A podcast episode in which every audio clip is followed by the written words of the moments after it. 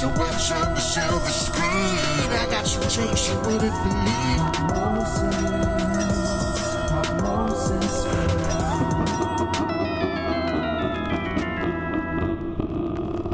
Hello and welcome to Pop Moses Film and the last of our Halloween special spectacular extravaganza ultimate picnic.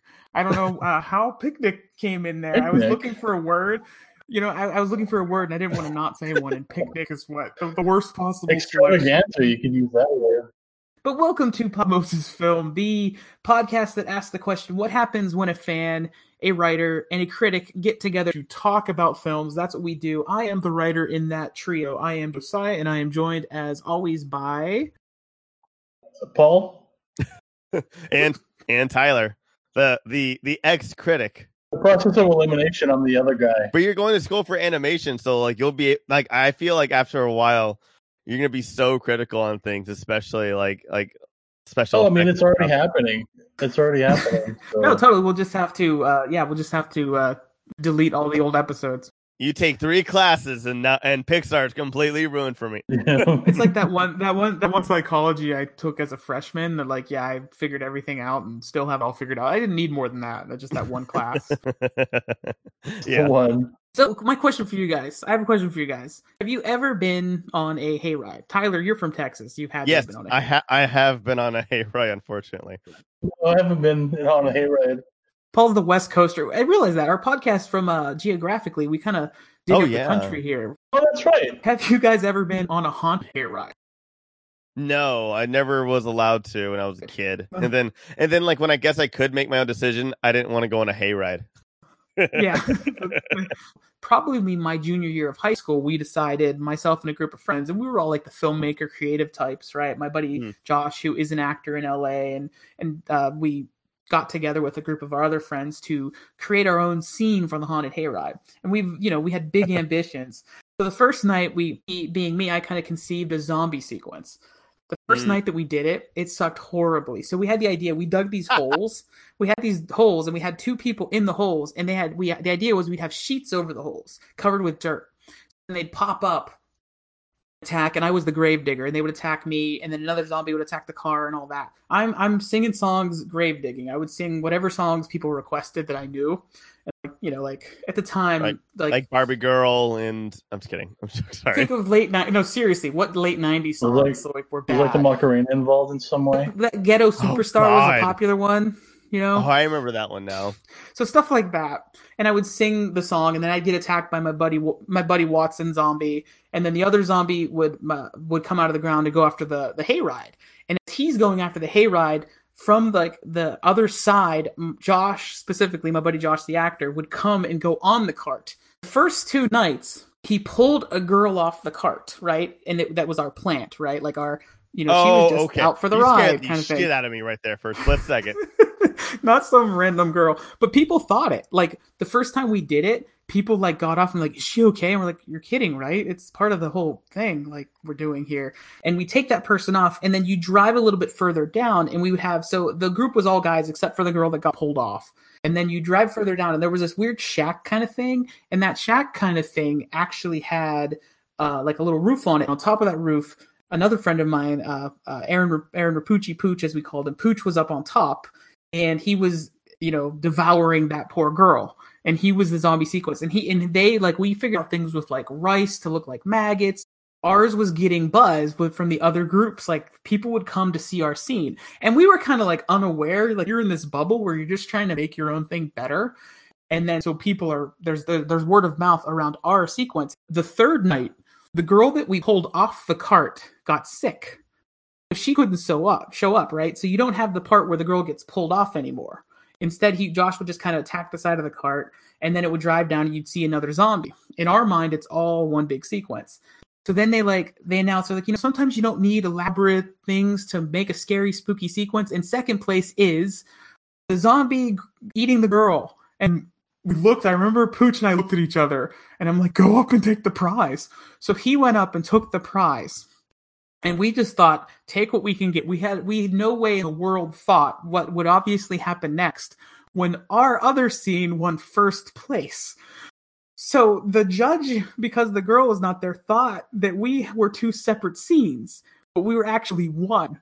So we were just like blown away when we won it. Plus, we won second place. So part of our scene was better than everybody else's. So all of that, my zombie glory, is the segue in today's film, which came six, seven years after that. I don't know, but probably not that many. 2004, probably about five years after that. Zack Snyder's remake of George Romero's Dawn of the Dead. So we are going to talk about that film today, and it's an interesting sort of flow of zombie history. The zombies were kind of out of favor throughout most of you know all through the after the, the 80s, 90s, uh, the 90s especially. But then Resident Evil, the video game, happened, and that really started things. And then eventually the Resident Evil movie, 28 Days Later, even and like, though and and that other arcade game, like uh the House of House uh, of the Dead, House, House of the of Dead, the yeah. Dead. House of the huge, Dead, I- huge uh, impact.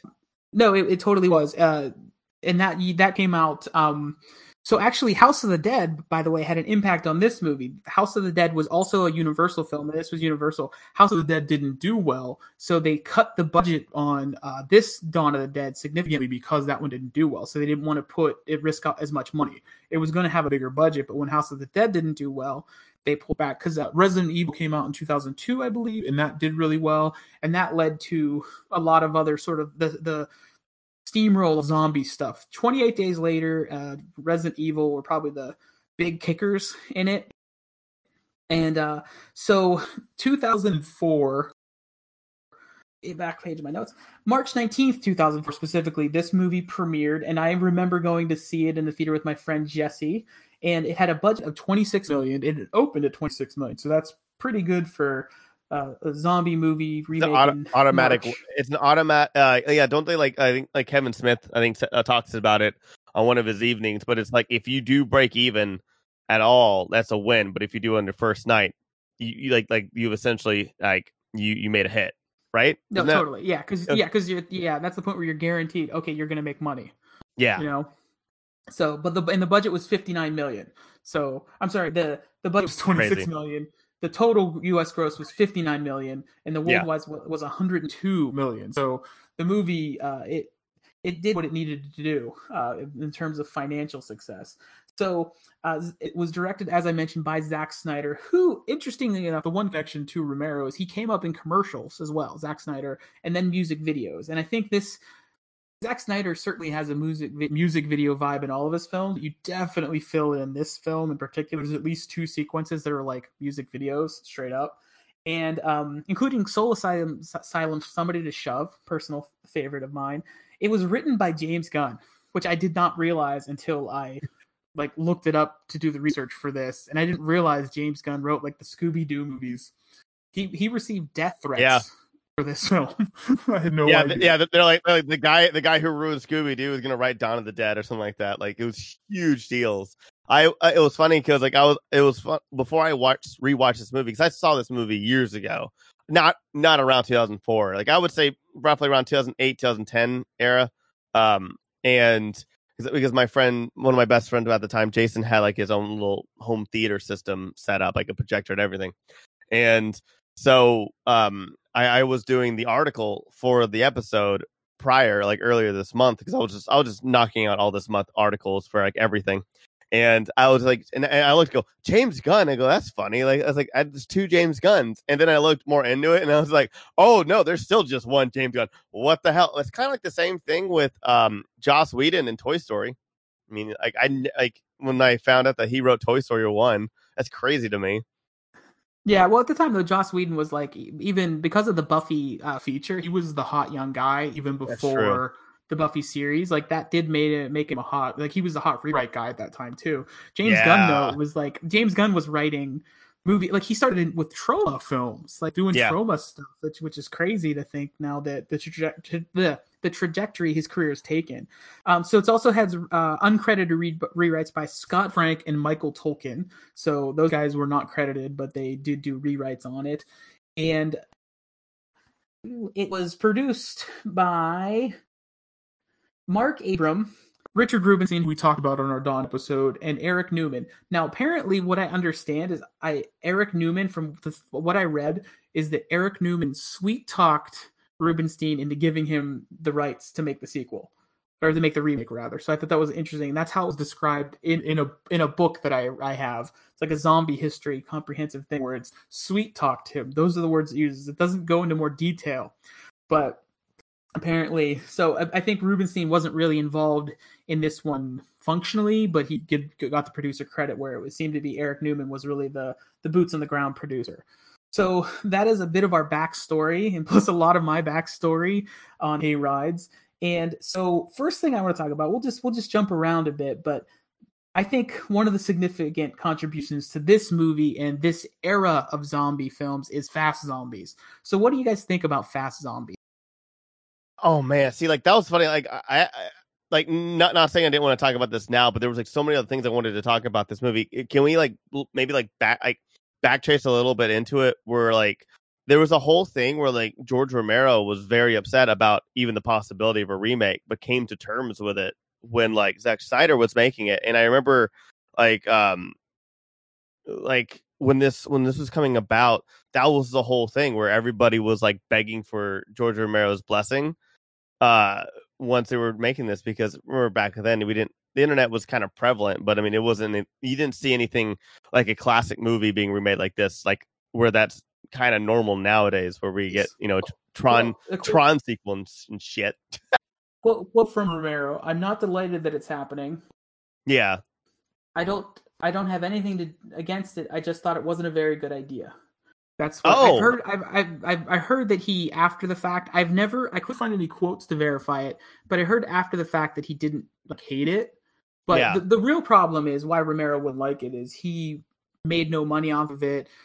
It was Yeah. so so even when he was trying to get um his so in the 90s he was trying to make his fourth zombie film which would have been called Dead Reckoning which eventually became Land of the Dead and uh, it direct as this right around the same time this happened De- uh, Land of the Dead happened all these things happened he was trying to get his zombie film made and so they're making. Oh, I didn't I think I think my my thoughts is he's just a little bitter that and he Hmm. couldn't get the Resident Evil film made. He got fired from that. So my thoughts are he just made a little bit bitter or hurt that they're remaking his film when he's having trouble uh, financing something new. You know, I actually And don't think blame him though. That's- No, I don't either. And he's not making any money on it. He Yeah. like Oh, okay. was not financially connected. Well, he didn't to have the it. rights or anything like that. He didn't No, have any Rubinstein kind of. Um, rights. That's why. Yeah. oh, that's remember- right. He had, uh, Yeah, we talked about that on the Dawn episode. So Ugh. or the the That's 70 heartbreaking. Dawn, Dawn seventy eight. Yeah. I'm so sorry. I didn't mean to backtrack. I just thought that no, like, no, like, totally. You- That's so weird yeah. because I, I guess because you know what you know what Tyler. The funny thing is, all that's in my notes, so it's it's it's applicable here. I, I wrote all these notes down. I mean, I wrote that quote, and I'm like, oh yeah, perfect. it's So- it, it's it's fascinating because I went from seeing this film first to you know earlier this month watching Dawn of the Dead, the original, to going back and revisiting this film, and boy are my arms tired. No, uh, but like it is this movie was kind of a mind fuck now that I saw a brilliant, brilliant zombie film of Dawn of the Dead original and seeing a movie where that got certain things right and certain things not so right. And it's it, i don't want to say i dislike this movie at all. And i don't think i i also don't want to say that Zack snyder hit the mark this movie though compared to seeing the original one it's it's it's night and day but also redeemable in some certain aspects but also i guess another thing for me is this is not a remake like at all the only thing is there's a mall and a bus and pretty much yeah, I think, I it. think the only thing that they share is the name, and Like- then yeah, that, that they're in a mall, just a location, but none of the characters are the same. And in fact, if you, what I think is kind of why I think this remake works really well is because it actually is changing genres. It's not horror; it's actually an action film. If you think about it, it's not a horror film at all. And so that's Yeah. why I think it works so well because it, it's like doing a different genre in the way like Alien and Aliens. They're very different genres. Like Alien is horror or sci-fi horror, and then uh, Yeah. Aliens is an action movie more like. So I think that the reason why this remake it works so well is because they kind of they did the same thing here, and and because by doing that, um, they don't invite comparisons to a classic film. So I think it was a, a smart move on on their part. And I agree. uh, I agree with you a thousand percent. qu- qu- quick on that uh, Zack Snyder quote. Uh, this Oh, is God. a re- yeah. This is a re-envisioning of a classic. There was not, there is not a reason to remake Dawn of the Dead. That's not what we set out to do. Not what any of us wanted, even though you did. There are some of uh, there are some amazing updates to some great films. I love Kaufman's Invasions of the Body Snatchers, Carpenter's The Thing, Cronenberg's The Fly. They're great movies that add to rather that add to rather than diminish the original films. We really saw this as a chance to continue the zombie genre for a new audience, which is actually so. All that is actually my my zombie speed question was actually intentional in that because Oh, I apologize. no, no, it, I was I was trying to get to uh, Romero. So because Romero hates fast zombies, he he disagrees with fast zombies. And watching this film, I I agree with him. You know, and I was watching it with Judy, and it's funny because they're not as scary when they're fast. I know that's strange and it seems counterintuitive, Oh, yeah. but it's not as scary. Yeah, honestly, if you want scary, do something slow. Like Alien, when the alien's moving slow in the first one, it's scary. But when they're you know zipping around everything, it's not as scary. If you want action, you do fast. If you want horror, you do slow. You know, it also works with paranormal activity. Like when they started going faster, you're just like, all right, you're losing me. And also, like what we talked about la- um before, the Saw franchise. Like Saw One was like, what's going on? Everything was really, really slow. And then as the movies kept like going, they got more about like more deaths and more people, and it just going so fast. And you're like, I'm not really scared anymore. Like where the first one, Because your your brain, Yeah. for something to be horror, you, your brain has to process what's happening. And if things zipping Exactly. around and jump scares, like you can't process it in your brain, and so it's like, what the hell's going on? And that's why like something like The Shining works so effectively is because you see a reaction shot before you see the actual thing, like the twins or whatever, and then you see the twins and it, and it like focuses on them, and and you like process it, and you're like, holy shit, look at those Grady twins, they're fucking terrifying, you know. It and it like like take again, like I say before in a lot of other movies, like take some time to breathe and let the audience like understand what's going on. Um, and not to say that this is like a bad movie by any means. I, I think that as far as remakes, like this is one of the stronger remakes because because it changes genres. And I think the um, fast zombie thing actually works to its benefit um, because it's it, it, it, it it's something different than the original.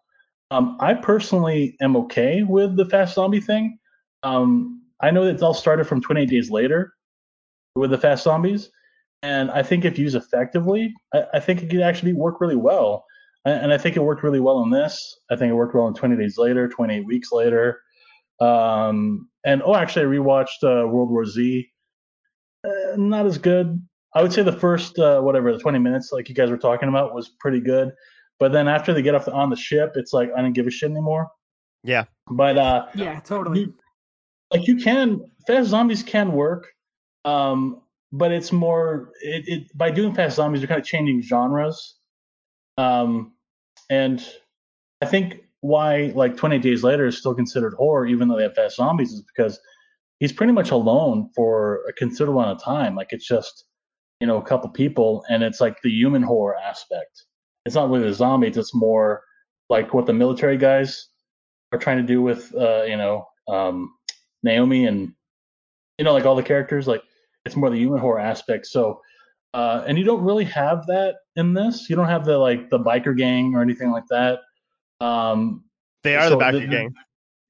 well yeah i mean the, essentially like yeah, I, you I, don't I meant the, human I meant the zombies were because they were fast. That's all I meant. Sorry, I was making a really yeah yeah joke. and and you know um i don't know it just, it just this movie works in a different way because it's an, an action movie and I want to uh, say that yeah, because thinking of that way helps me actually accept a little better that it works more as an action movie. But I think the problem I see is I they were trying to make a horror movie. It's it's they want to make a horror movie, but I think Zack Snyder is a good action director. At his worst, he's a good action director. Like all of his films are entertaining on that level. Even when we talked about Sucker Punch, what works about it is that's about the only thing that works about it. And I think that that helps me with this movie. Yeah, this movie wants to be I feel like a horror movie, but I think you're right. It, it's it's an action movie, and I think I don't know if it was fully intentional for it to be or if that was just the nature of Zack Snyder in particular, kind of going with his strengths as a filmmaker, which we would, you know, at this point, this is his first feature. After this, we would kind of now we have a sense of the way he makes films. We didn't then, so Can I ask you both a question though? Like, so, like, I, I'm not a big fan of the fast zombies unless they're used well. And I actually think I agree with you with the 28, 20, uh, 28 days and weeks later. I think that they are u- utilized very well. I don't really think that they're. I, I, I feel like in this movie, this movie is more about more, I guess, more not grounded. That's not the right word, but I think some zombies are slow and like some exceptions are fast. Like maybe depending on whatever that person's diet was when they were living and, and, how well they kept their body.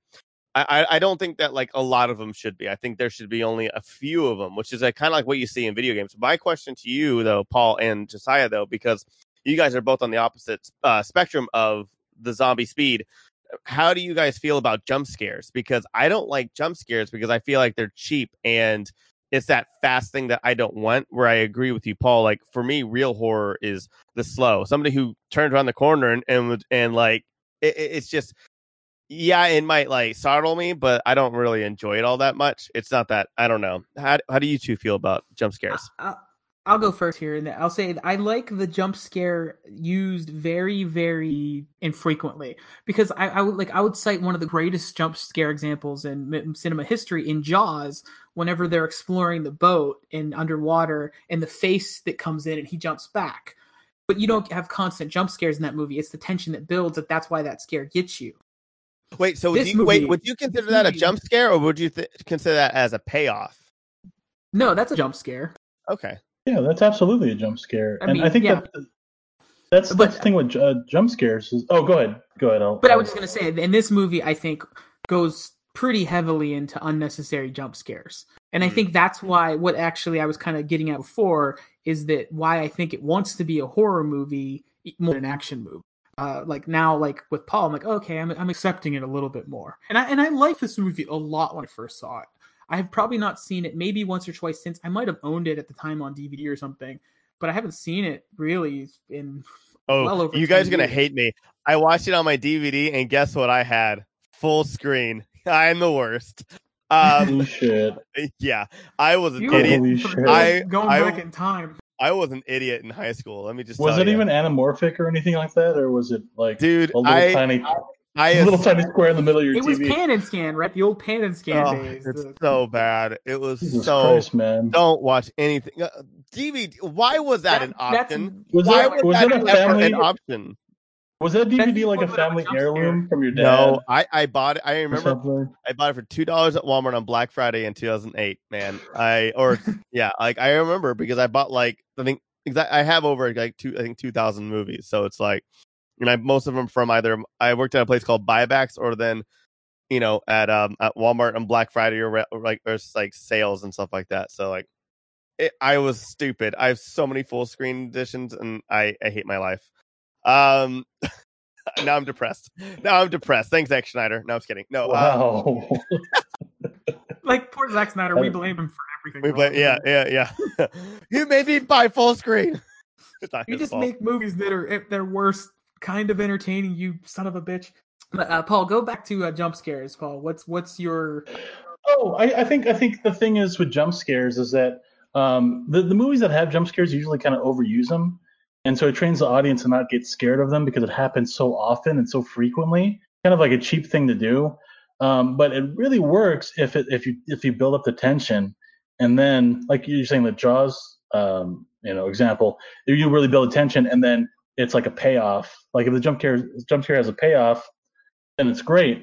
And I want to point an example actually with the thing, you know, the scene where they're doing uh, the blood test, and you actually see, um, you know, you, you actually see Kurt Russell's hand, and he's like testing the blood, and so you see that one shot, and he like tests the blood, and like nothing happens, and then he tests the blood of like somebody else, and you see that, you know, the thing pop out, and it, it's like it, it's really effective that jump scare, mainly because you're trained already to know that okay, there's no from that shot that there's no danger, and then all of a sudden something happens and there's danger. Like it's it's very unexpected and very like you're, you there's so much tension in that scene that when that happens and the thing reveals himself and he's like tied up to the other guys, it really like is that you know has an emotional release. It's like holy shit, and and I think the the jump scares shouldn't just happen and then it needs to simmer. It needs to like things need to happen afterwards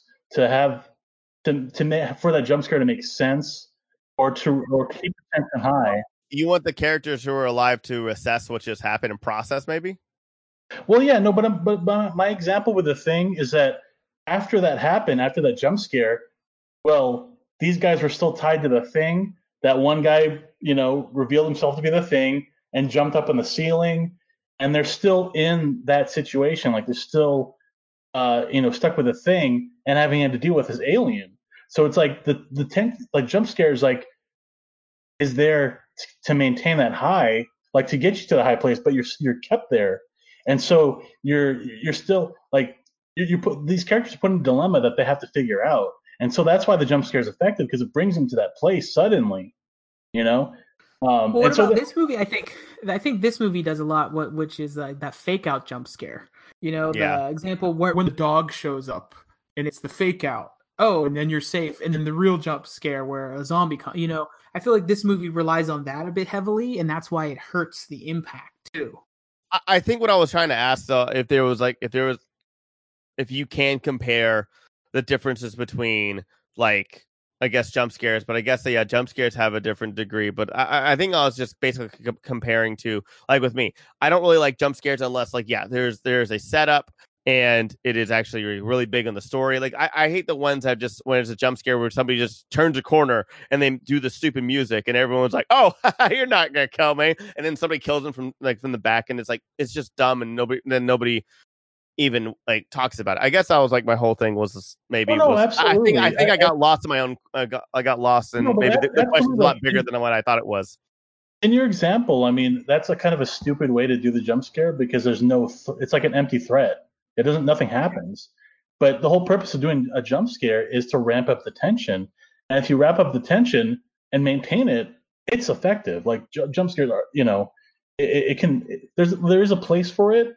It's a good trick to use, but I think people, a lot of directors don't know how to use it in the right way. And, and, and so that's why I, I'm making the claim that this is more an action movie than a horror movie because it it has these horror movie tropes, but it has a film language of being an action movie with all the guns and like they're super buff and there's like fire everywhere and yeah they're like it, it Red, works the redneck an guy is like a security guard because of course like yeah yeah I was gonna say I think it has the the cinematic language of being a music video, and you can really see that Zack Snyder came from that world to this world.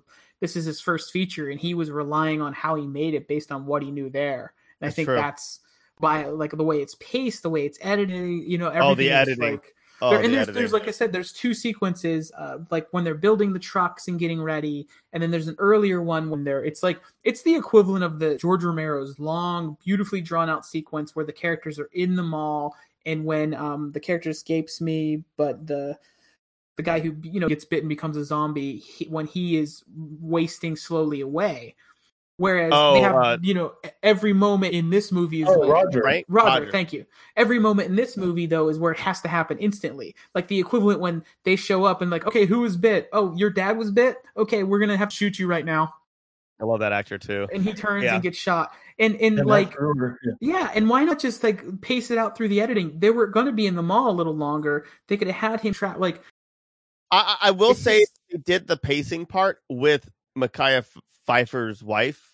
No, you're right, and I was actually going to say. So I, I, I I'm kind of like uh, no, totally. But, but let's like so like I, I literally the way I like was like conceiving this was kind of getting my gripes out of the way and wanted to talk about the things that really worked. So let's jump on one of the things that really worked, which is I think the Maca- first of all. well can i Watching can I this put again- a gripe out there Oh yeah, get the gripes the- away before we get to the non gripes. yeah let me get the I okay, mean, I have way more my- gripes my- that I could use too. So okay yeah i think i think the problem this movie has is that there's way too many characters and that was my next it- thing. That was my next. You guys are reading my notes. And people, over uh, Yeah. well, and for me, it's the people are too stupid. Like, yes. Well, Like, the too problem is that the, the stronger characters, you don't have enough time with them, and then the weaker characters when they die, you don't really feel anything because you don't know them very well, and including like uh, th- that dad, Matt Frewer. He just like shows up, and then five minutes later he, he gets killed. Um, but the characters that are strong, like Michael and uh, Kenneth and Anna and CJ and and and Ty Burrell, you know, before pre pre Modern Family, great characters, really really well done characters. If they just gave it more time with those characters, I think this would have been a stronger film. And so, you know, when they died or something happened to them, it would be much more effective.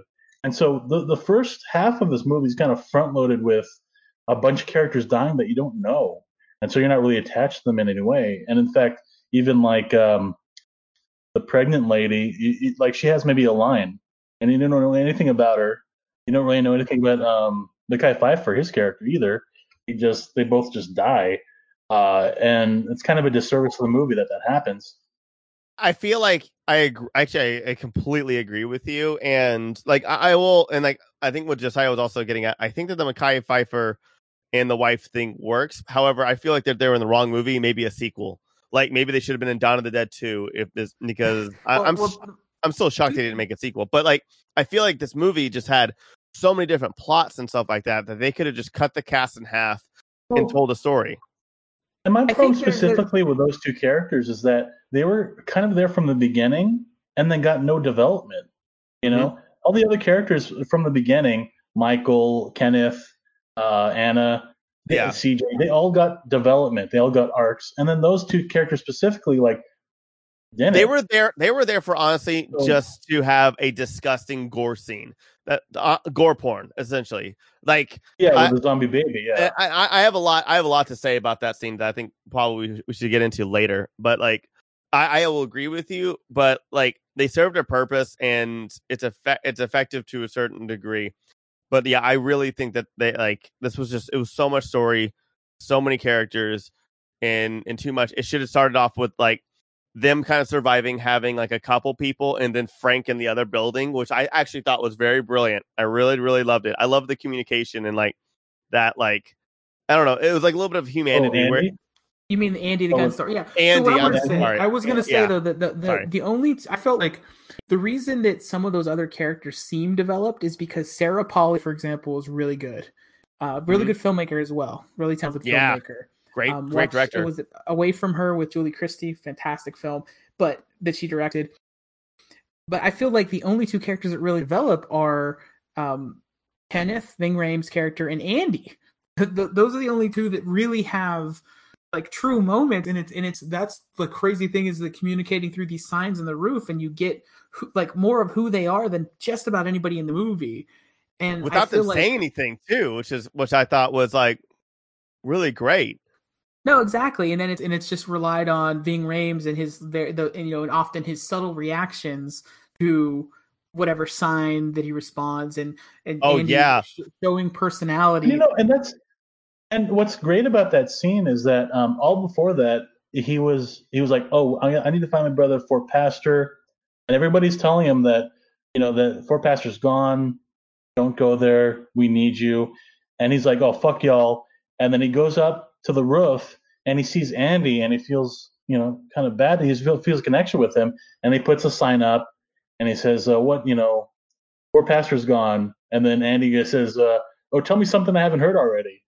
And he realizes that yeah he's he is needed here and he should stay with this group and he forms a bond with andy and it becomes yeah. like so in that moment in that one moment he has he completely changes his character he has like a, a good arc mm-hmm. in that one scene and yeah i think yeah his characters work so well because of that and I, I will say this also about kenneth is that um the heartbreak of when um frank is starving like just seeing him skinny and dying, you know, essentially and die, dying slowly. Like he's broken too. Like it, it, it, it goes with him. You know, like how again, like yeah, like he was just like I'm gonna survive this. I, I'm gonna get out of here. To a point where he's just like he's caring for this other person that they just share signs and it, it's and even, really grown in this film. And even the decision not to tell Andy that um, he's going to become a zombie by being bitten yeah, you know, it's kind of an act no, of yeah. mercy. And, and then, so and then also like the beautiful moment, and then just the filmmaking decision. We give Zack Snyder credit for not being tempted to go over there with Andy to show anything Yeah. too close. It's completely great alien. such Yeah. great restraint. Yeah, I w- it was and it worked, and then it, the payoff is really great because the sequence, which is my favorite part of the movie, is when they uh, the the logic to get there is kind of stupid when they have to go to the sewer and then go over to the gun store to try to get the the dog and the girl. Uh, yeah, my dog's the best character. Oh, yeah. I, love when, I do I do love when they lower dog. down. That's just wonderful. I want to do that to Akira, my dog, sometimes. If I have zombies, I'm gonna lower him from my uh, rooftop here. Anyway, but when they go over that sequence, then you when you first see him, he's now turned. It's, I thought that that was great, great, great restraint from Zack Snyder, who that is certainly not the first word you'd use when describing some of his, you know, because he just usually, you know, Zack Snyder would be that kind of filmmaker you would say is balls to the wall kind of thing. Like, this film is very much balls to the wall, like everywhere, It- which is at its yeah, best. It's, that's what it should be. I feel like he's lost his way of showing and not telling. And where again, like we see Andy's story through signs and it's beautiful and it's really sad and heartbreaking and you and it's like that it, it's just your connection with him just knowing that he's a human he's starving he's alone and like it, you going over there and then him you know saying things like you're like oh yeah democrats can take my guns. I don't know i'm just joking he like he wouldn't say that in this in this in this climate. I'm just saying like but like if they go over to his shop and in like you see like things that are irredeemable about him it, it takes that away from him and it stops focusing so much on kenneth.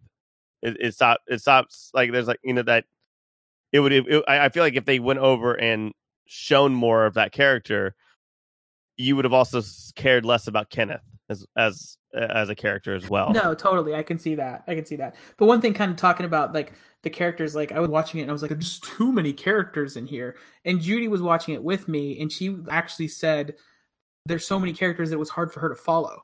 Like that was w- just. I watched it chaotic. twice. I forgot the old lady was in it until the birth scene. Like I legitimately like she would she would pop up both times. I'd be like, wait, I don't remember this old lady. And then I watched the second time, and like I know you see her once before, but then like yeah, then like Oh, she's in there, and I'm just like, and I'm like, oh yeah, yeah. And then I watch when I watched it again a couple days later, uh, you know, so I can have more notes for this movie and, and have it refreshed. I was like, oh yeah, that's right. I forgot about her last time too. Yeah, and it feels like I one of the things I was th- thinking about that what they almost it felt like a lot of the characters that were in this movie, other than the kind of the ones we've mentioned, um, were put in it in order to like almost have a death payoff. For the most part, like I really like Like Final Destination guy- with zombies. the old guy, the old guy and the girl that um you know the modern Ty Burrell is having sex with. Those were like just there for that chainsaw sequence. It like felt like they did nothing other than like Oh, pay God, that And it- it chainsaw felt like- sequence is so stupid. And it felt like there were multiple like a lot of those little b characters were there just to have something happen. Then i think that just hurt then like the development of those characters that were good. That there were and there was something there like the part where uh his, is his name jake weber? Um the Yeah, actor- Jake Weber. jake and weber Michael. yeah, Michael. Mhm. Thank you. And he, you know, when he talks about, you know, uh, like when th- th- their one sequence that could have been something special, the dinner sequence, that was just way too short. Just let it be a little bit longer. This movie had a little. You could have given it some space. That's that's our one character moment in this film when there's like they can relate and what and he has and he has a great character moment there and he's the only one who gets it. You could have given it to another character here or there too. There when he talks about you know I was a bad husband but I was like a good dad you know, the cliche of me on this podcast is dad, me, Josiah, is now a father to two little girls. I can't not see the world that way anymore. So that stuff gets me, even if it's like maybe a cheap character little uh, nugget in there, but it works. And but nobody else got like even in that sequence, you could have just had it be a few minutes longer and given some things to other characters. You know, obviously Sarah Polley, she has the advantage that we follow her and her character. Uh, is it Anna or Anne? Yeah, Anna. Anna. We follow Anna. Yeah. So yeah, like I can't like there's so many characters I can't even get the name exactly right. So Anna Anna Anna she, you know, we follow her from the beginning, even before the outbreak, and then see her at the hospital and stuff. And so we know who she is because of those things. We see how she has witnesses her husband get bitten by the little neighbor girl, you know, and she has character like character development because we experience it, but no one else really gets it. Everybody else is just like they're walking. Oh, hey, there you are. Oh, the, these people pull up in a van. And you, you don't give them anything for the most part. Like and Tyra B- Oh, Burrell is great because he does so much like with the I mean obviously the character is meant to be just the worst person and he does a lot with it though. I was really more impressed watching it back because I remember hating him the first time I saw it and I realized oh you're supposed to. But it's because he's good as an actor and really oh, makes Oh, yeah. it soar. I love sarcasm, and it just kind of gives it like a good layer of comedy to the, the I- whole. You know, I, I never would have like, I thought always- that Ty Burrell would be a good asshole in a movie. I just never would have thought. totally like, Oh, like yeah, I mean, he's America's dad. um, the, the, it's funny because like seeing him, you almost wonder like it's like there was he has like every great line. It's like okay, I wonder if maybe that might have belonged to a different character, but it's like no, he's too good. Give it to him. Mhm. You know, it's like every great line. I um, I, I want to say that one thing about this movie as well that like that that didn't also take its time. I- I, I felt was more on the whole um Ving Rhames, uh, uh Kenneth. I, I I really wanted Kenneth and Michael to have more scenes together.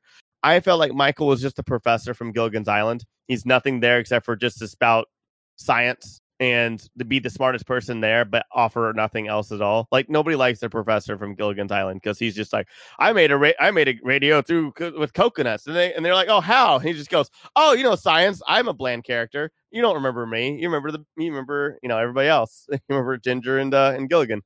And you really um, think you really think Michael's a bland character? Like, I really do. I did not care about him all Oh that much. I, I think he's the heart of the movie. To be honest, I feel like I they were trying to make. Yeah, I feel like that they were trying to make him that way, but I thought he was just kind of oh, generic. no, I don't know not at all. I, I think he's like, yeah, I think that he's the, the, the, the heart and humanity of the, of the of the whole movie actually because he's trying. He's like that reluctant leader. He's like the Rick Grimes, and he's trying I to think pull though, everything I, together. I, I think I think that I'm with I'm with Tyler and with you, Paul, because I think that they wanted him to be that, Yeah. and the actor's really good, but there was just not enough there for him to do to do it. Like in terms of the leader, like he has a couple great moments where he kind of manipulates CJ in the beginning, and then obviously he gets the the best sort of death sequence where he stands in the dock as he's been bitten and he can't go with them. And he wants to see the And- sun one more t- one yeah, last time. You know, like Yeah. he, but he does. You don't like again. I just I cite where like they gave him that one. Like the character is just too. I think it then, but it does push too much into that territory of like he's almost like the exposition machine too. Yep. and that hurts That- the that- character that's what I was like- kind of. Yeah. It's like I have to explain what this is so that the audience knows what it is, kind of thing. And I think oh that's no, I, I completely disagree. That, that's essentially what I was trying to say was exposition. I just couldn't think of the word. Like when I, I, I didn't mean generic. I just meant he was Mister. He was Mister Exposition. Out of all the out of all the characters, I think he's most like the conduit for the audience. I think with the a more- stronger script, I would have felt the same way. I feel like that's that's what's what it is. Well, now Um, say, let's say that I always wonder if there is a stronger script because I feel like there are some nuggets and some really good But didn't things James here. Gunny like bowed out at a certain point? Well, and it was rewritten. There was like I mentioned the guys that there was uh, two writers that did rewrites on it. It was Yeah, I mean a lot a lot of movies have have rewrites. You know, like um, Frank and Michael Tolkin, uh, but there was these are uncredited rewrites, so that usually implies something else, and probably you know like a, a writers guild sort of maybe behind the scenes battle for credit as well. there They didn't get yeah, credit. there's a there's a lot of there's a lot of crazy credits when it comes to um rewrites where like again just because it's rewritten doesn't mean that they rewrote the entire script there could have been key scenes that they were hired to rewrite completely um a weird one is charlie kaufman from like adaptation and uh all those other really depressing films from spike jonze uh was brought in to do rewrites for kung fu panda 2 that is not a lie and it is oh man, can you edit this part out? We need to Kung Fu Panda too. I, I, I I don't know. What I'm saying is that I still see a lot of James Gunn in this movie, especially with the baby birth, and I also feel like the whole um them getting to the the breaker, like that whole thing to me screamed James Gunn, especially if you've watched Slither. Um, there are a lot of parts in this movie that scream James Gunn to me, and also the ending. I ending. think the dinner sequence. I think that's that seems like James Gunn. I think he's very good at character dynamics and character interactions, and so um, I, I definitely think the, the, the scenes where they're together, like I think the the scene when they're on the roof and Andy is shooting like Jay Leno, like zombie Jay Leno. Oh, a thousand and percent. That's James Leno, Gunn. that's totally That's a thousand James percent. Gunn. No, that Gunn. totally. And that scene Totally. is fucking fantastic. That's like one of the best scenes of the movie, and that's totally a James Gunn thing. Yeah, oh, absolutely. That, that's all I meant though. Like, I think like they had two rewriters, but I don't think that they rewrote like I don't. I honestly don't think I cannot imagine that they made like an insane amount of of uh, of changes to it. As you know, And I also think that like if um, I mean I don't know what happened behind the scenes, but I I think if he was more, if they didn't do the rewrites and it was like completely he was on board 100 percent from the beginning to the end, I think the movie would have been stronger as a horror movie. we also um, don't know think- because this was his first real Hollywood film. Yeah, everything like, like what Yeah, Paul, I uh, just- Josiah said before. Everything else he made was like not smut, but like it was. Oh, he was coming up in Troma, which yeah, Oh, it's, yeah. It's not. It's not I mean, high think of it this way, Zach. means. Zack Snyder works better with a lower budget um, because he's he he's has that like sort of like the he kind of like he you know he came from commercials and he has like uh he he is more of the like the indie director sensibilities. And then when he's given a bigger budget he has like oh well here's all these toys. Let me play with them. And it, it doesn't really work. So I think that I actually may Um, disagree with you because my favorite movie of his is still Legends of the Guardians: Owls of Ga'Hoole, which was pretty expensive for an animated film, and it's was Gorgeous. still like It's early in so its- good. Um, I just think that like 300, I think, is an amazing film. That's, that's my favorite film of his, and there is some restraint in that. And I think, I just think that the the source material needs to match his sensibilities, and I don't think Batman and Superman do that. I don't think he understands them. Watchmen, sort of, but um, like I think he'd be better off doing something maybe like um, like Spawn, maybe, or like something like Sin City. Um, even Preacher would be a good. I would actually good very actually. I think you hit it. I think I think he would be actually not Spawn. I would give him Blade. Honestly, Blade is Oh, so yeah. Blade- ridiculous. I think he. I actually think that has- he would make a pretty good Blade movie if the studio was like, here are restrictions.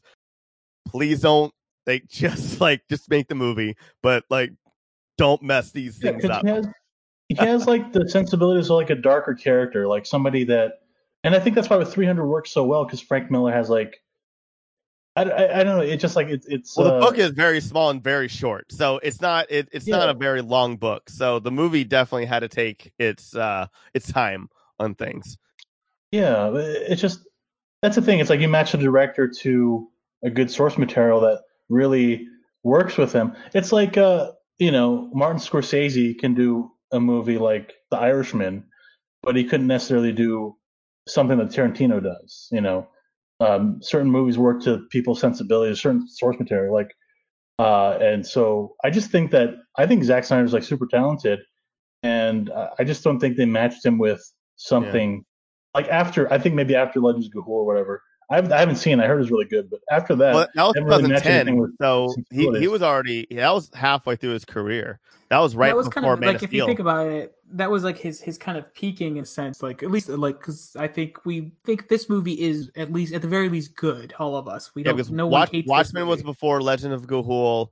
Yeah, I, I think that's like the whole, and Watchmen has things that work, things definitely things Yeah. that don't. But it, it, it's it, it's kind of yeah. After that, that it's kind of like because right after Legend of Ga'Hoole, the what two thousand that's two thousand ten, which I have not seen myself. Then Sucker Punch happens, yeah. and I think what uh, what we talked about at length on the Sucker Punch episode was Zack Snyder with sort of the proper restrictions and restraints, and people or uh, maybe producers or whoever or writer that can kind of focus him in the right direction. It's it's a he's just this beaming force of talent. that yeah. gets gets distracted by flashing lights. And I think And I it's the think whole thing with like wh- I think we talked about it too on Sucker Punch, or if not, I talked about somebody else. And like on Man of Steel, it was supposed to be a Nolan Snyder thing, and Nolan just like disappeared. So it was essentially Zack Snyder doing like double work, kind of as like a producer. Like essentially, yeah, Goyer and From my understanding, though, uh, Nolan's only involvement in that, by the intention, was he actually set up uh, David Goyer with the studio yeah, uh, to make his version of Superman, and that was, and he was then credited as a producer. He wasn't really meant to be involved.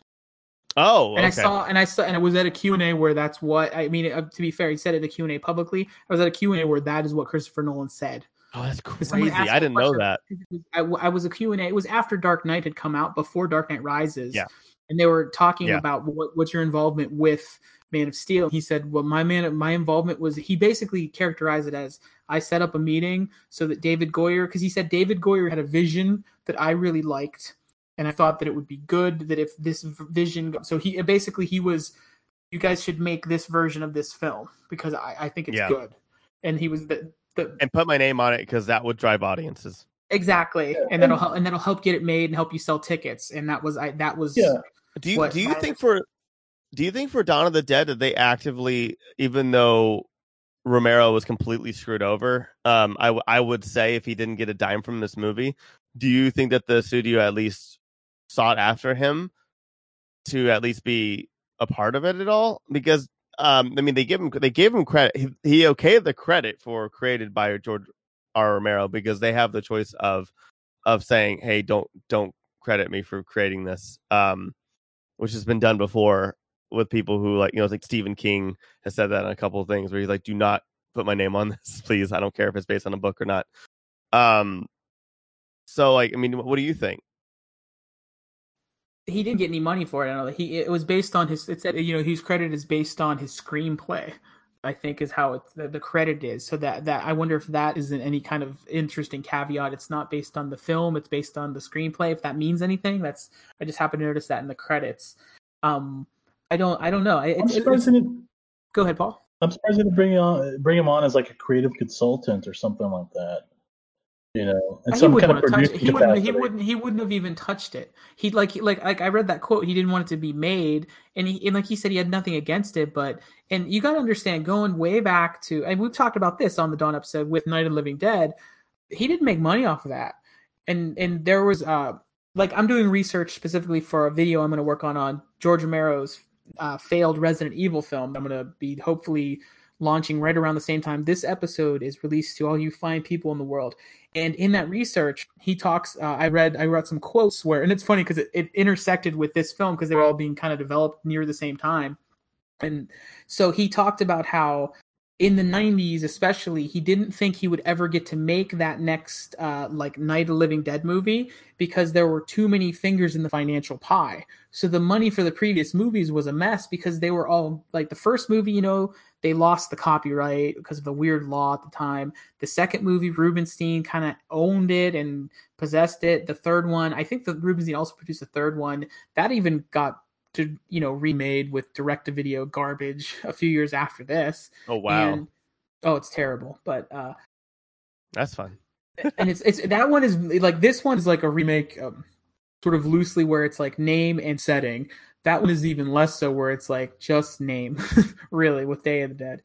So but what happened was he like i think that that was a factor and he just he was have nothing to do with it. And he'd also spent like all of the 90s working with studios trying to get things made he had a deal with new line cinema like a development deal for like 10 years and nothing got made and you know, here you're talking about him, his background as any filmmaker. He writes something, he finds the money, they make it. Maybe they don't have all the money in the world that they want to, but they make it happen. So I think that he was pretty burnt out with the studios, even though it was, I think, uh, Land of the Dead did end up being a Fox production, so it was still with a big studio. But he was just, I think, burnt out with the studio stuff, and I don't think he would have touched it. I mean, you could argue that if a money truck got backed up to his house, but I don't think he wanted anything to do with it. Like, I just don't think he did. They, they may have approached him, and like he's, you know, they kind of wanted his blessing, and he was like, you know, that quote was, "I have nothing against it, but I don't think they should be making it."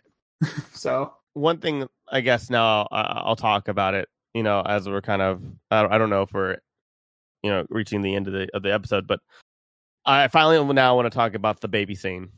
Um, I do not like gore, not because it like disgusts me or anything like that. It's just it's not entertainment to me. I, I don't. It's never entertaining. Like I, I think Saw one tells a different story that has very graphic stuff in it. There are horror movies that have very graphic, gory things in it, but it works with the story or works with the situation at hand.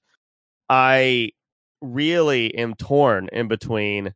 I think that the pacing was done very well for this thing, but I think with a, so many so many elements of us not caring about Mekhi Phifer's character or her character at all to begin with. Um, and also like it, it got to a point where he would speak for the wife, and you just know, okay, she got bit. And it was it got to a point where it was obvious. It's still it was hard for me to watch both times. I it was like too much for me. And even though you don't even see the birth, you don't see much, and you see the baby for like I think one shot, it still was like I don't know. It's it was just too much for me, and I don't get queasy from movies or anything at all. I just thought it was insane how much it was, and it was a total tonal shift. Even though I know it's a very James Gunn thing from like Slither and Super and a couple other weird movies that he's made, um, it it it, it matched his like you know his mo, but like it still I wasn't really prepared for it, even though even though I knew it was coming and yeah it really like messed me up and i don't and that's the thing is i don't know if that's a good thing or a bad thing i don't know if that's something that the movie did well or did poorly because i was disgusted and hated it but it still stuck with me and i'm talking about it so it's like is that did it succeed or did it fail So I'm going to speak as a father that witnessed one of his two children being born.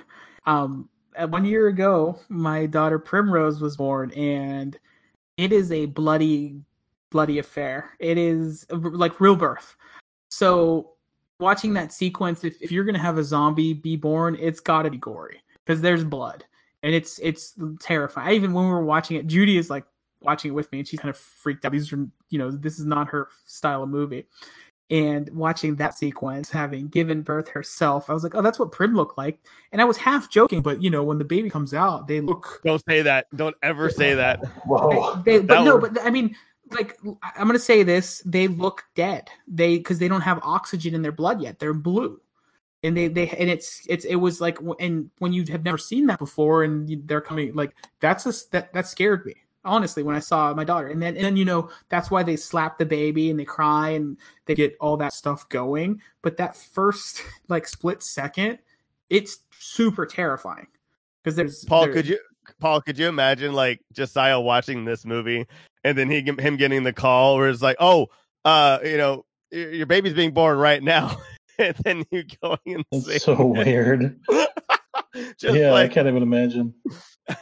Um. So, but anyway, that one one of the things I Alright. want to say about the sequence, the gore, like throughout the movie, the gore is just it's there excessively. That's what the movie kind of has. It's it's a it's a it's a splatter fest in terms of you know it's an action splatter movie. Like I kind of I'm kind of reframing how I think it. Uh, thanks to like I think it's the gore. earlier. I think it's just like how like uh, I- I'll say it straight up. Mekhi Phifer's performance is phenomenal. Like he just sells it. He's so gone. Like I, I feel like it, I don't mean it's just the gore. It's like everything. It's just the situation is disgusting and horrific. Mekhi Phifer's performance is so good because he's just like so happy, and you're just like, dude, come on, man. Like no, I'll say and that's where I wanted to be different, right? So first of all, I, I read things that that sequence was supposed to be even worse. The baby was supposed to be a little like kill the family and stuff, and kind of kind of basically the baby was supposed to be, I think, maybe like a reference to the daughter in the original Night of Living Dead, you know, that killed the mom and uh, stuff in the basement.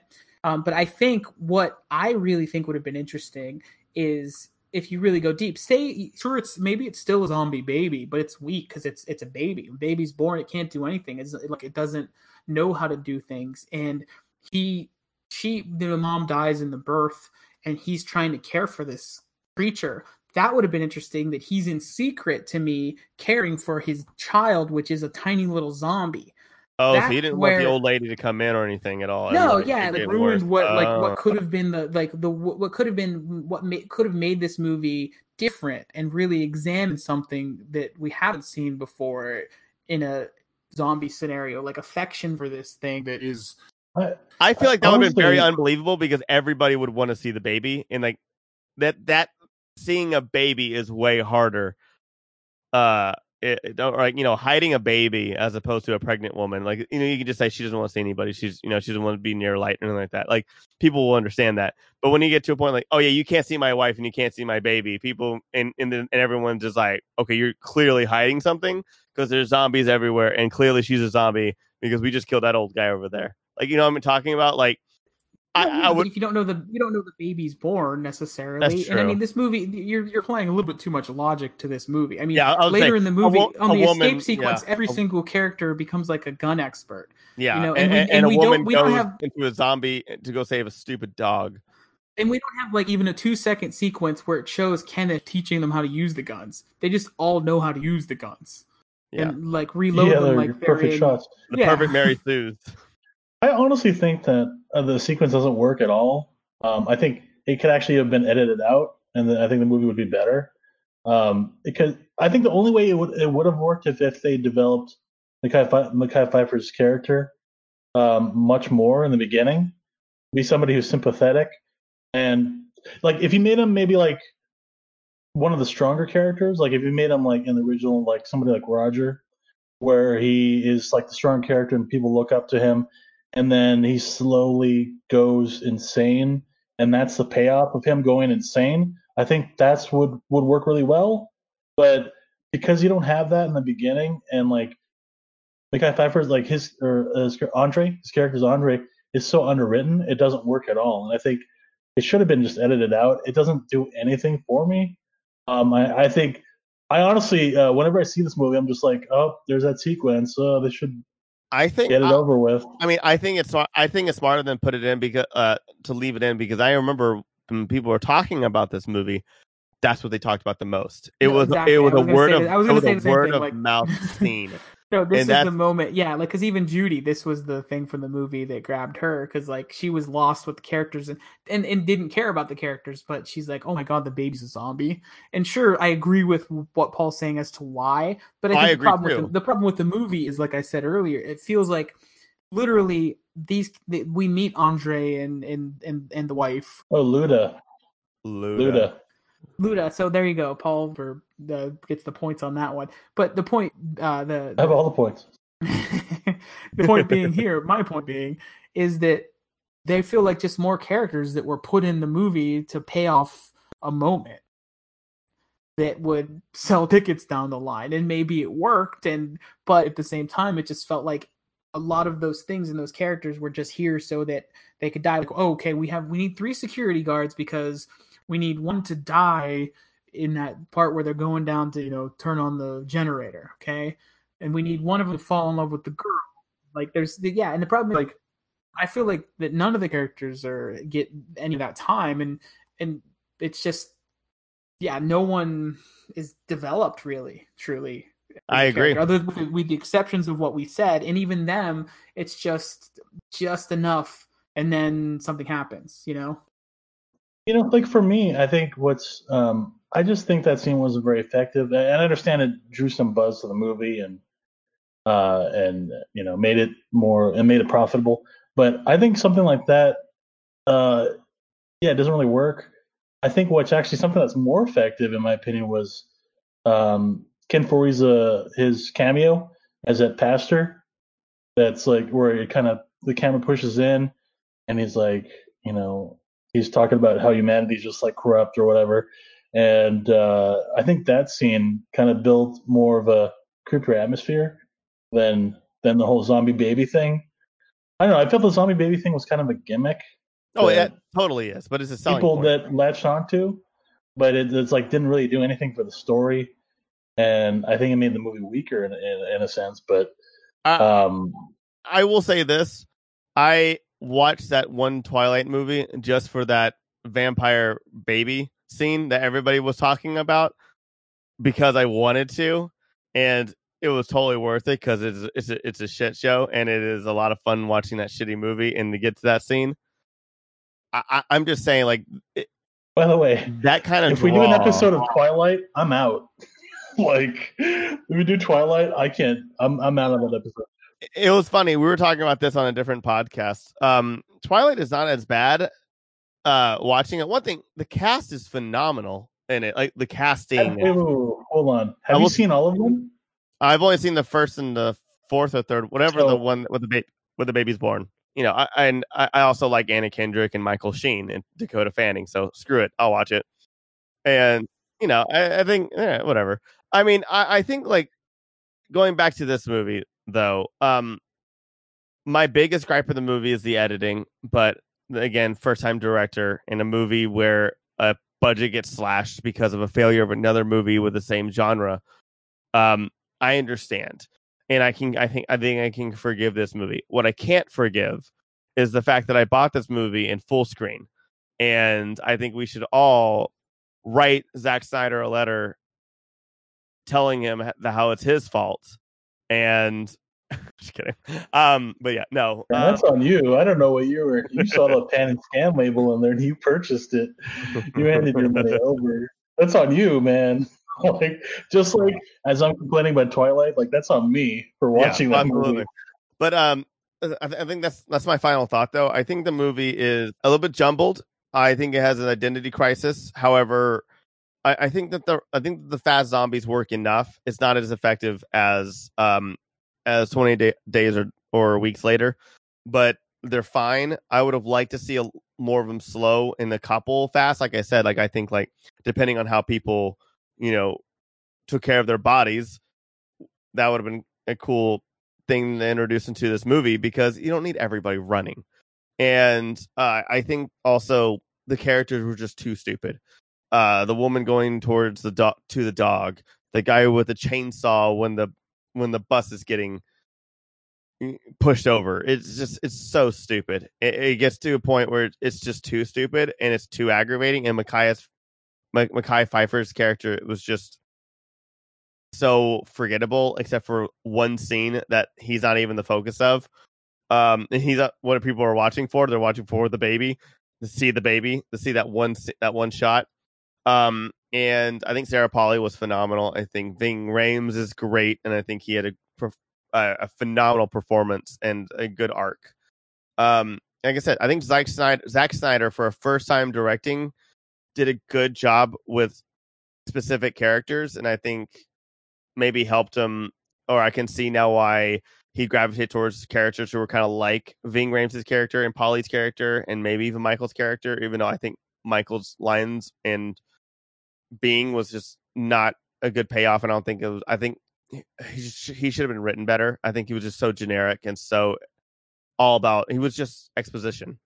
And um, I would have liked to see a little more CJ. And I think Michael Kelly's a great actor. And Ty Burrell kicked ass as, a, as an asshole. So those are my final thoughts in this movie. I would probably give this a six out of 10. But I would never, I think now I will never watch that birth scene again um, so I want to say this, like, I think this movie is uh, the first zombie film that is really informed by video games. I know that Resident Evil came out before this. I know House of the Dead came out before this. Those are based on video games. But this is the first movie that there's parts of this that felt a lot like Resident Evil. The sequence in the sewer and stuff and those sequences in the city that really felt like Resident Evil 2. The beginning of Resident Evil 2, especially when you when you come through the back alleys and you make your way to the gun shop and eventually find your way to the police station. Oh, that's so funny. Yeah. I thought those the same sequences, thing too. But I thought that the, the, yeah. the interesting thing about this movie, it's the first movie that actually so borrows backwards from those things and brings those into the movie. And it's the first even though again Resident Evil House that are based on video games, this to me is the first video game zombie movie. And I think that's where it works. And I think like what Paul said is this is really more an action movie and it works better as an action movie. As a horror movie, it's it's you know jump scares and and and bad and over the top gore with the birth sequence and other sequences. But when you kind of think of it as a as an action movie, it's fun. It's it's it's just that's when it's enjoyable.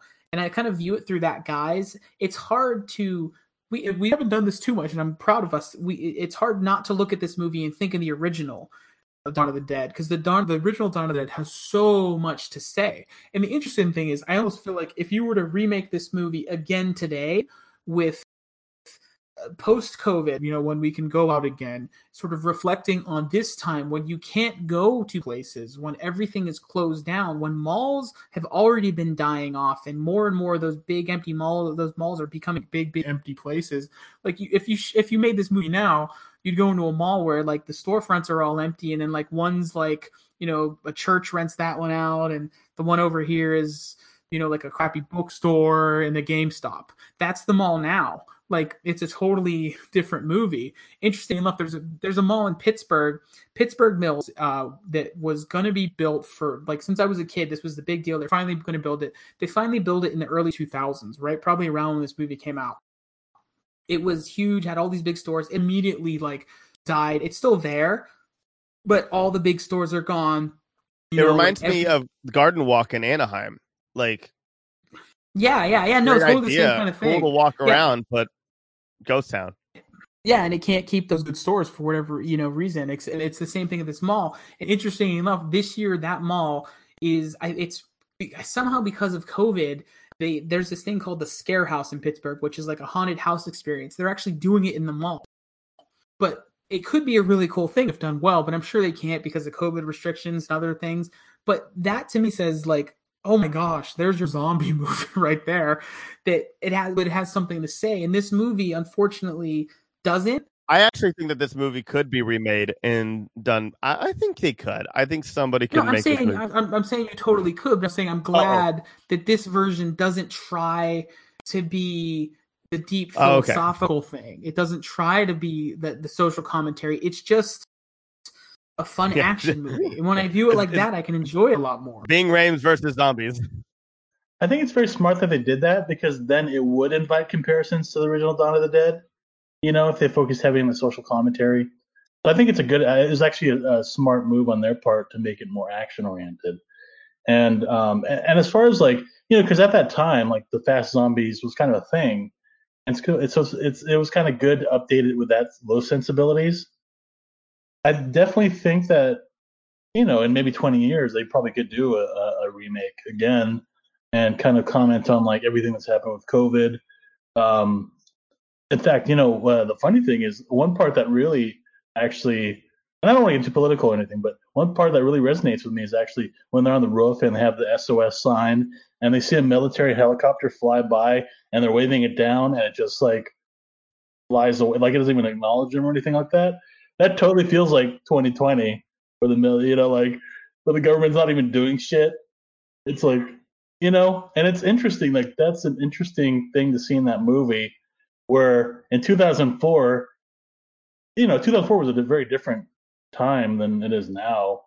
Um, so it's interesting to have that. I think that was a a, a nice touch, like a good idea. 2019, 2019 was a very different time than it is now. To be fair, though. Oh yeah, no, totally, 2020, totally. No, just so yeah. Yeah, 2020 so is my a, a fucking dumpster fire. Fuck this year, absolutely. Uh, my final question is uh, let's talk about the credit sequence. So, in the original film, they they talk a lot about getting to this island, and we've talked about in that episode for the '78 Dawn, we talk about the original ending and how it was very bleak and everybody dies. This movie, it it goes there in the credits. What do you guys think of that? I'll let Tyler go first. I have a lot to say about. It was edited so horribly; it actually hurt my eyes. Um, I've never had anything besides Incredibles two where it made me think I was gonna have a seizure. It kind of got to a point where I was watching it; it was cut way too fast and way too much and way too much. Um, you know, sky blue to red like really quickly, and then back to black to for the credits. Um, it was not effective at all. I like it was stupid. Like have it at the end where you see directed by and then it glitches and does it right then and there. Don't do it like after like 10 people have been credited already because now it's officially it's it's it's before Marvel. Like nobody like n- the movie's over. you know, like Nick Fury didn't show up in the end, so like it was all for nothing for I feel like. That's that's that's it. Oh, okay. I'm actually. Um, I, it's interesting you brought up the titles because I'm actually gonna comment on both the opening and the ending titles. I think the opening titles are fucking fantastic. Johnny Cash playing "When the Man Comes Around." Oh yeah. the titles, and it really sets a really like great atmosphere about like the state of the world and what's going on with the zombie apocalypse. And it follows like I would say that opening with 10, 15 minutes or something with Sarah Polley, and she sees like the zombies running in the house, and she's like escaping, and you know you see the the the Dawn of Dead helicopter overhead, and then uh, you know she all that all that whole sequence is fucking fantastic, and like probably some of the best zombie movie sequence in like all zombie movies. I really I think it's so strong. Um, and then to I cap it off with with the Johnny agree. Cash when the man comes around, like it's such such a, such a great tone, and you see the news footage of like how the world's falling apart. That's so great. Um, and so I think the opening title, like that whole, is so effective in establishing it as a, as a horror film, and like I think it's so strong. Um, the end titles, however, take away from the ending. I think it was great to end with Michael saying, "You guys, I, I have to, you know, I'll watch the sunrise," and you know, he he kills himself because he got bit, and uh, you know, it, it closes on Sarah Polley's face as you know she she found somebody she fell in love with in the zombie apocalypse, and she's losing essentially like another uh, partner again. She lost her husband, and now she lost somebody that's uh, that she loves again, and so it, it kind of comes full circle at the at, at the very last moment.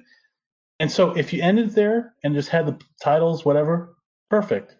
But the fact that you add all the other stuff makes it like it takes away from that really um, really impactful ending.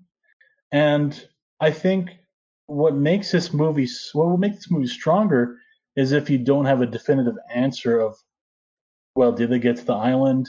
Did they survive? Like you kind of left it's left to the imagination. Uh, kind of like the original Donna did. And I think that would have been stronger as an ending than, you know, showing all that footage because it didn't it totally detracted from the ending and it made it like you know it, it, diminished the movie you know in, in many ways I, I a thousand percent agree with that as well. I also just think it was edited so, but I, I, I maybe if it was done better, then maybe I would have enjoyed it a little bit more. But yeah, I Well, hated yeah, it. there's a lot. Yeah, the, the the the way it was edited, Tyler, doesn't help a bad idea. It makes a bad idea worse for sure. Because then even like the credits, it was like it was almost disorienting, uh, in, uh, like extra so because Yes. the credit would come, a credit would come, and then the sequence would come, and then back to the same credit. And I'm like, well, why not just go to the next credit? Like, Yeah. just like have it be like, ugh. Did it not Anyway, hurt y'all? Did it not hurt y'all's eyes either? Because again, like I literally like had to like look away and like was just like Incredibles too. I was like worried. I was like, am I going to start having a seizure? At and, that like, point, and- I probably, to be honest, I was probably like halfway in my notes just because it's the end of the movie and I'm probably Oh. jotting things down, which Yeah, and- probably helped me. And I'm not, not trying to joke. I'm, I'm like being serious. I, I I legitimately was like having that feeling that I would assume because I've never had a seizure before, but like that in Incredibles 2, I had this weird sensation where everything kind of like I felt lightheaded all of a sudden, and then my eyes, it, it felt like my eyes were shaking when I didn't want them to, but I was seeing, but I was looking straight. It was weird. I didn't like it. I really didn't like it. But what I want to talk about uh, the like the concept side of it, I felt like exactly what Paul said. It really destroyed one of the best moments and probably the best moment in the film. Maybe uh, other than the you know gun store Andy stuff, the best moment in the film was him standing on that dock.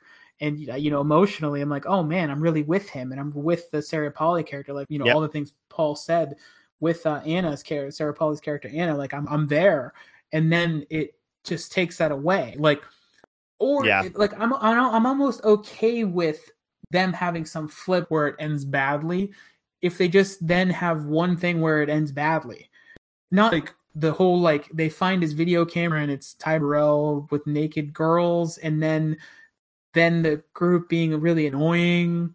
It's like all of a sudden Also, that it's like- battery would be dead too. By the yeah, way, it's all of a sudden it's like a bad found footage movie in the credits. Like, but but at the same time, oh, do you the, do you think do you think that, that was like reference. sorry? I, I, do you think that that could have been influenced by Blair Witch? I, I would say not Blair Witch, but in the the '90s, zombie film was really relegated to like sea level, like camcorder cinema was what zombie films were at the time, and I think Oh, this was a reference to okay. that filmmaking as opposed to Blair Witch. yeah there was a lot of like found Okay. footage stuff in that time period i remember Yeah, but zombies specifically really went into it, and I think uh, I didn't so, know and I'm sure. Okay. Yeah, so i like think even zom- like what survival of the dead which i remember he, he had a, a it was all found that, well, that was that was several years later though. I mean, where he kind of jumped on I'm, board. I'm just saying that. it's like during that time period there was a trend of like found footage movies and so maybe that's what kind of inspired that or something Well, I mean, you're talking though with Survival of the Dead. Well, that was like 2009 or 10, so that was four years after this movie. but even before that there was like a trend of Yeah, and I'm talking about, footage. but specifically within zombie cinema in the 90s, it was a big thing Mhm. for camcorder shot zombie movies that kind of had that vibe. Like almost on mostly unwatchable things. Really. Like I- That's crazy. Truly That's crazy to me. So, but I think he, like what Paul's saying is right, and what you say, what you said, Tyler Blair Witch I'm sure on some level had an influence, but I think it's, um, like I said, the problem with me is that I would almost be okay with just the sequence where you get to the island, then you see all the zombies, as like a flip. But you, the fact that you have like 20 segments leading up to that, that that's where it's really like, ugh, like I, I don't like it either Or, way. like, Or, or like a mid credit scene of them getting to the island and then they're just walking in and then like the camera like pans down and there's like a shit ton of blood in the water. And then you're just like, what does that mean? And then it ends there. Like that. Like it could be like, oh, are they safe or are they not? You know. Yeah, or like just I think yeah, something maybe more ambiguous would have been more powerful, but I think nothing would have been the best choice. I think I, I mean that's just yeah, no, absolutely. I think I think the ending with Michael, I think that was a perfect way to end it. And uh, again, it, it, narratively, it goes full circle with Sarah Polley's character, you know. Um, and then just adding all that stuff doesn't really like help the movie in any way. It doesn't help the narrative. It doesn't. It detracts from it. And um, I think, like like Tyler said, you know, the editing is is really like an issue, and I think that's that's a lot to do with it. And you know, and also the timing thing. It's like you know, if you're an editor and you see the movie, you have to understand what serves the movie the best. Is it this eh, this emotional ending with Michael, or is it this found footage nonsense? And you know, the editor made a choice, and he made a poor choice, and you know, it, it kind of diminishes. At least you tried. Yeah, I mean, but you know, but the whole thing, I, I imagine, like as, an editor, you're supposed to play the movie's strengths Exactly. and really make the footage like you know work well. And so when you kind of tack on, it's like if you're building a house and you tack on like this shitty third floor. You know what I mean? Like you attach some kind of, and it, it kind of detracts from the whole house if you if you like shakily add I- this addition to it. I would have said wood Yeah. paneling on a car. or yeah, like something like that. Like it doesn't like incongruous. Like you kind of ruin the whole thing because you add something that really doesn't belong. And so I just think, you know, know when to end your film. You know, like you you have a good ending and just leave it at that. Like don't like and that's the problem with Zack Snyder is like he's so prone to excess. And he really needs somebody to kind of rein him in and kind of tone down the sensibilities because if they do, um, I, I think he's actually a really like talented filmmaker. He's a great visual artist. Um, and I want to say too, it was it was it was functionally edited by uh, Niven Howie is the name of the actual editor, but it is also an editor working at the behest of the director, which is what Paul could continue on. I just want to sort of differentiate between the actual person who functionally edits a film and the person who directs that editor and how to edit. Zack Snyder just needs um, some restraint, and then I think he'd be a much more effective filmmaker overall.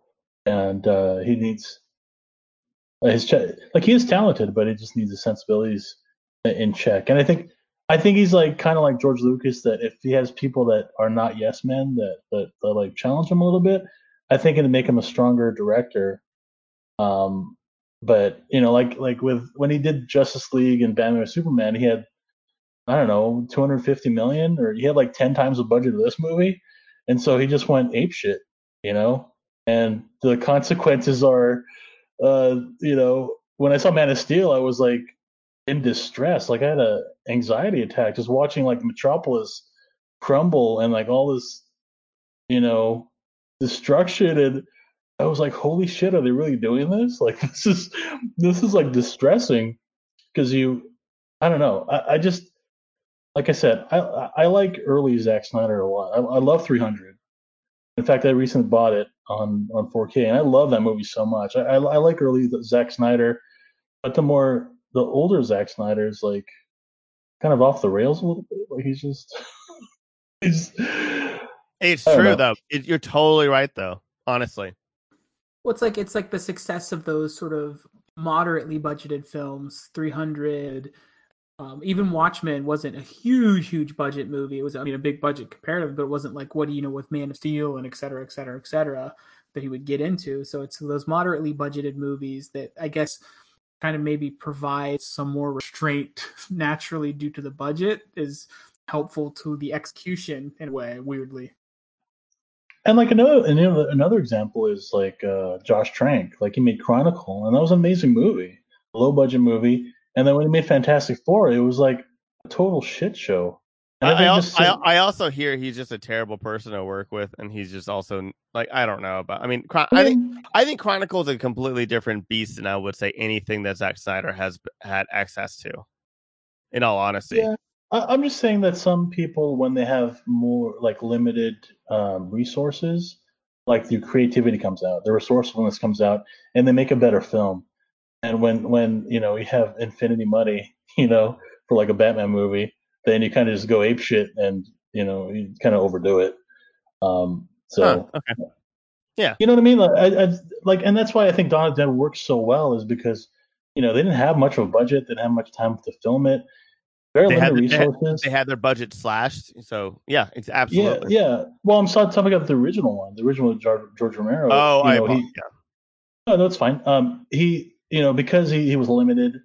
Uh, what what's it? It's like I, for- there's a phrase I have to Google it or something, but yeah, it, generally like if you have if you have more limits, it, it seeks you to problem solve and like be more creative and figure out solutions to, uh, you know, what to, to tell a better story, and and in, in a sense, when you do that, it it, it makes a better film um, overall. Uh, so I, I just think, and so I think that's why Zack Snyder's earlier films work better because he was a little bit limited and he didn't.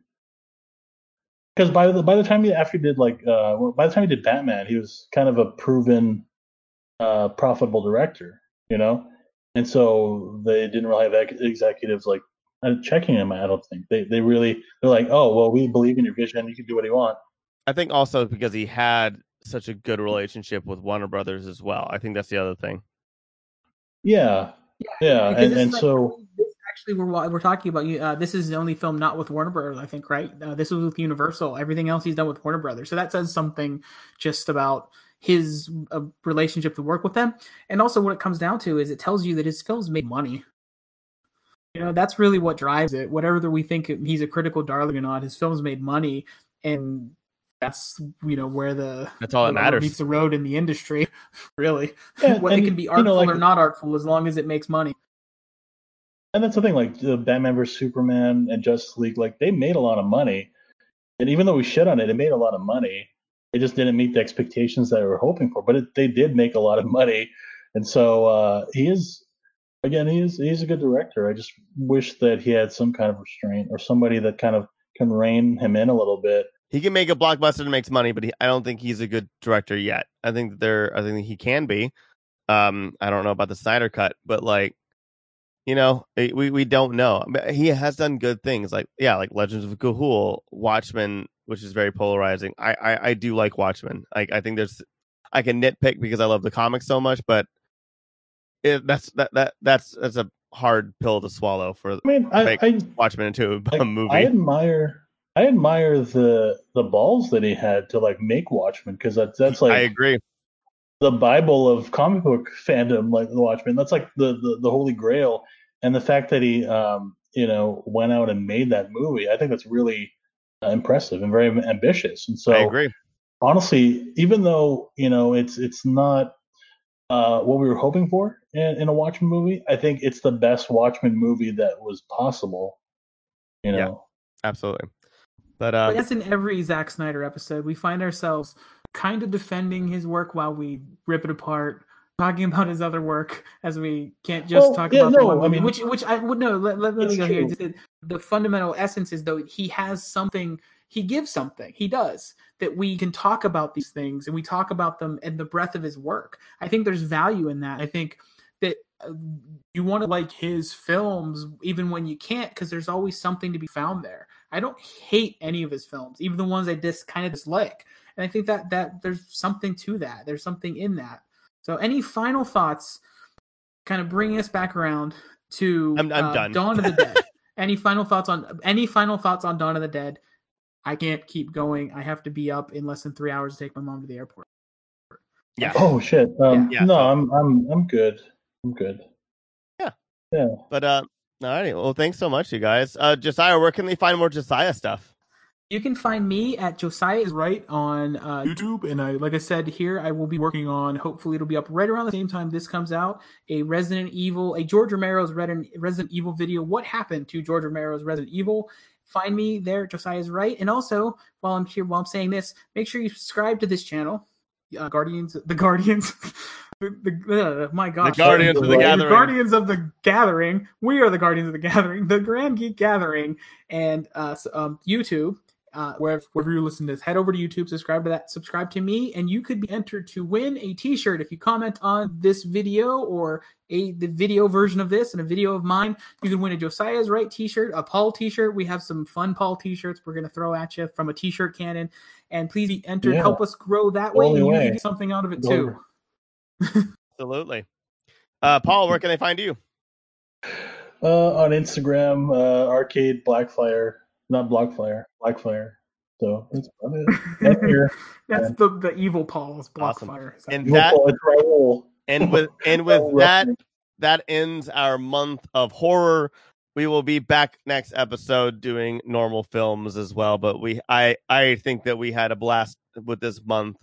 And thank you for listening And You can check out all of our shows and offerings on the grandgeekgathering.com, where our articles, our other podcasts and videos and more. Check us out on YouTube. Check us out on, Twi- on Twitch. I have been on Twitch. We also have our own Discord as well. So inquire with us or just tweet at us and something like that. Follow us on Twitter, Instagram, Facebook, all the stuff. Have a wonderful week. Wear a mask. Have a wonderful Halloween and GGG. So